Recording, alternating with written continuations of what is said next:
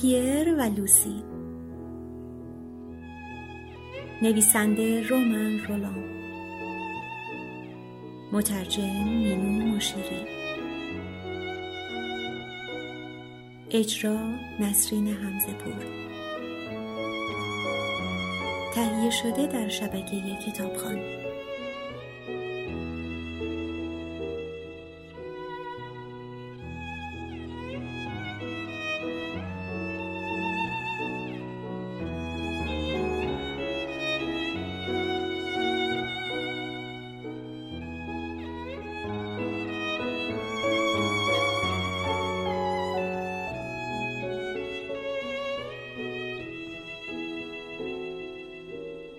برادر بزرگ برای گذراندن یک مرخصی چند روزه به خانه بازگشته بود. از همان شب نخست متوجه شد چیزی در حال و هوای خانه تغییر کرده است. چه چیزی؟ نمی توانست دقیقا بگوید اما ناخشنود بود. ذهن آدمی شم می دارد که از دور و پیش از آن که احساس به درک چیزی نایل گردد موفق به شناسایی آن می شود. و حساسترین این شمها شمهای خودخواهیند. شم فیلیپ در تکاپو بود و جستجو می کرد و در شگفت بود. گم کرده ای داشت. مگر همان حلقه امن را که مثل همیشه تحسین و ستایش نسارش کرد در پیرامون خود نداشت. شنوندگان سراپا گوشی که داستانهایش را با خصت برایشان باز می گفت. پدر و مادرش که تحسین آمیخته به تأثیر خود را از او دریغ نمی داشتند. برادر کوچک همینجا درنگ کنید. دقیقا همو بود که حضور نداشت. البته پیر حضور داشت. ولی به برادر بزرگ بی توجه بود. برخلاف گذشته دیگر برای شنیدن رازهای او التماس نمی کرد تا او از باز نگفتن آنها لذت ببرد. چه عزت نفس رقت انگیزی. فیلیپ که سابق بر این نسبت به پرسش های پرشور و شوق برادر کوچک تظاهر به بیحوصلگی منت گذارانه و تکبرآمیز می نمود اکنون از اینکه برادرش دیگر چیزی از او نمی‌پرسید دلگیر بود. و اکنون این فیلیپ بود که میکوشید پیر را وادار به پرسش کند. پر حرفی می کرد و چشم به او میدوخت تا پیر احساس کند سخنانش معطوف به اوست.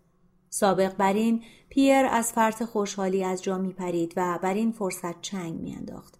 اما حالا با آرامش فیلیپ را به حال خود می گذاشت. فیلیپ که رنجیده خاطر شده بود سعی کرد به تعنه متوسل شود اما پیر به جای آنکه ناراحت شود با همان لحن و با متانت جوابش را داد. فیلیپ بیقرار شد. خواست بحث کند. صدایش را بلند کرد.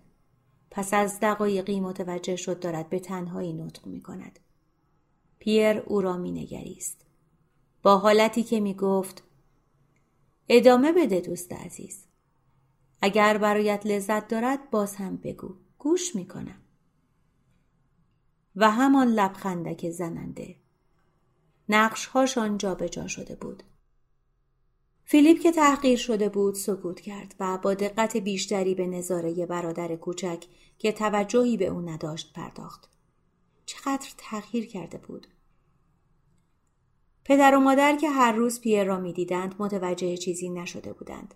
اما نگاه نافذ فیلیپ که حسادت هم بر آن افسوده شده بود پس از چند ماه دوری قیافه پیر را دیگر آشنا نمیافت. به ظاهر پیر خوشحال می نمود. گیج و رخوت زده و بی به دیگران.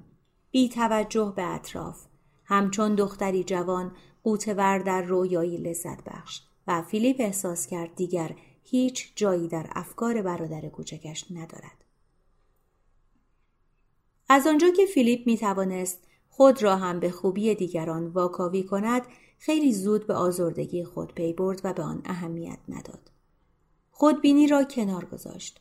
و روی پیر تمرکز کرد تا شاید رمز و راز تحول او را کشف کند. بسیار مایل بود کاری کند تا پیر رازش را به او بگوید. اما چنین کاری از خوی او به دور بود و گذشته از آن به نظر نمی رسید برادر کوچک کمترین نیازی به درد دل داشته باشد. پیر فیلیپ را که ناشیانه میکوشید دست به سوی او دراز کند با بیقیدی تمسخرآمیزی مینگریست و دست در جیب لبخند بر لب حواس خود را به جایی دیگر داده بود و نغمه ای ملایم را سوت می‌زد و بدون توجه کامل به سوالات فیلیپ جواب مبهمی می‌داد. سپس ناگهان در لاک خود فرو می رفت. شب خیر. دیگر او آنجا نبود. فقط نقشی از خود در آب به جا گذاشته بود که آن هم با تماس انگشتان می گریخت. و فیلیپ همچون دل باخته تحقیر شده اکنون متوجه ارزش او و جذابیت معمای نهفته در این قلبی می‌شد که از دست داده بود. کلید معما کاملا بر حسب اتفاق به دستش افتاد. شب هنگام از بلوار مونپارناس به خانه باز میگشت که در تاریکی به پیر و لوسی برخورد.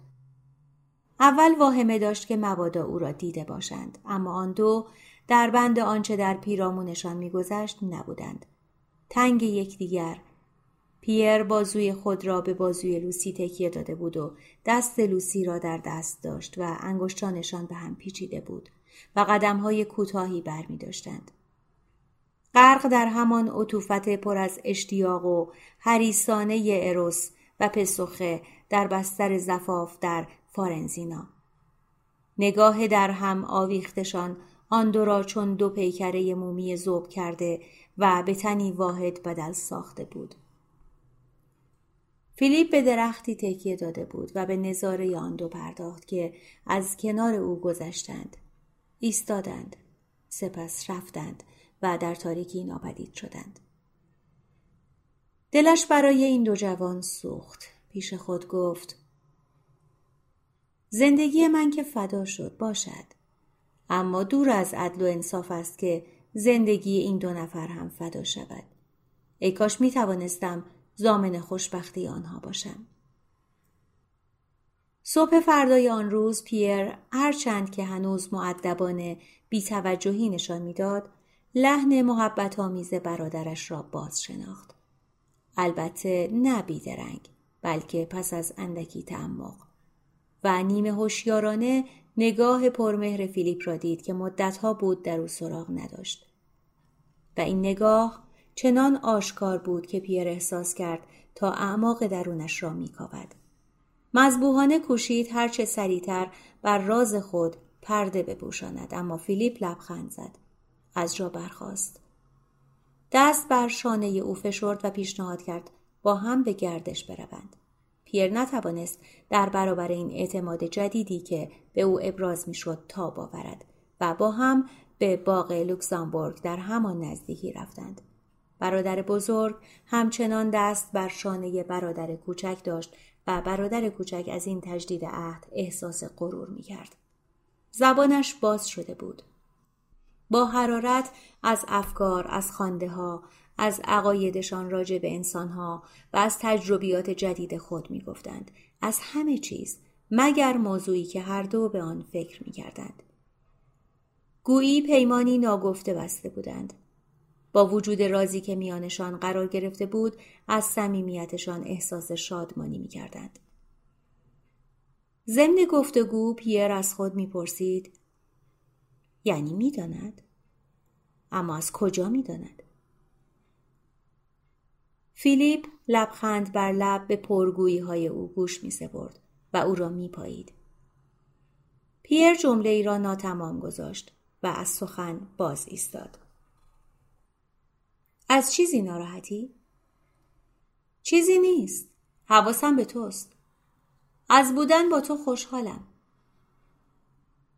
دست یکدیگر را فشردند. در بازگشت فیلیپ پرسید خوشبختی؟ پیر بی هیچ کلامی سرتکان داد که آری. حق داری کوچولو. خوشبختی زیباست. سهم من هم مال تو. فیلیپ برای اینکه آرامش پیر را برهم نزند در طی مرخصیش اشارهی به فراخان قریب الوقوع مشمولین همرده پیر به جبهه نکرد. اما در روز عزیمتش نتوانست نگرانی خود را از تجسم سختی هایی که برادر کوچکتر به زودی خواهد چشید ابراز نکند. سختی هایی که او خوب می شناخت. سایه ای نامحسوس بر پیشانی عاشق جوان افتاد. اندک گرهی به ابروانش داد. پلک به هم زد. چنان که گویی می‌خواست تصویری آزارنده را از خود دور کند. بس است. باشد برای بعد. کی می‌داند؟ فیلیپ جواب داد. ما می‌دانیم.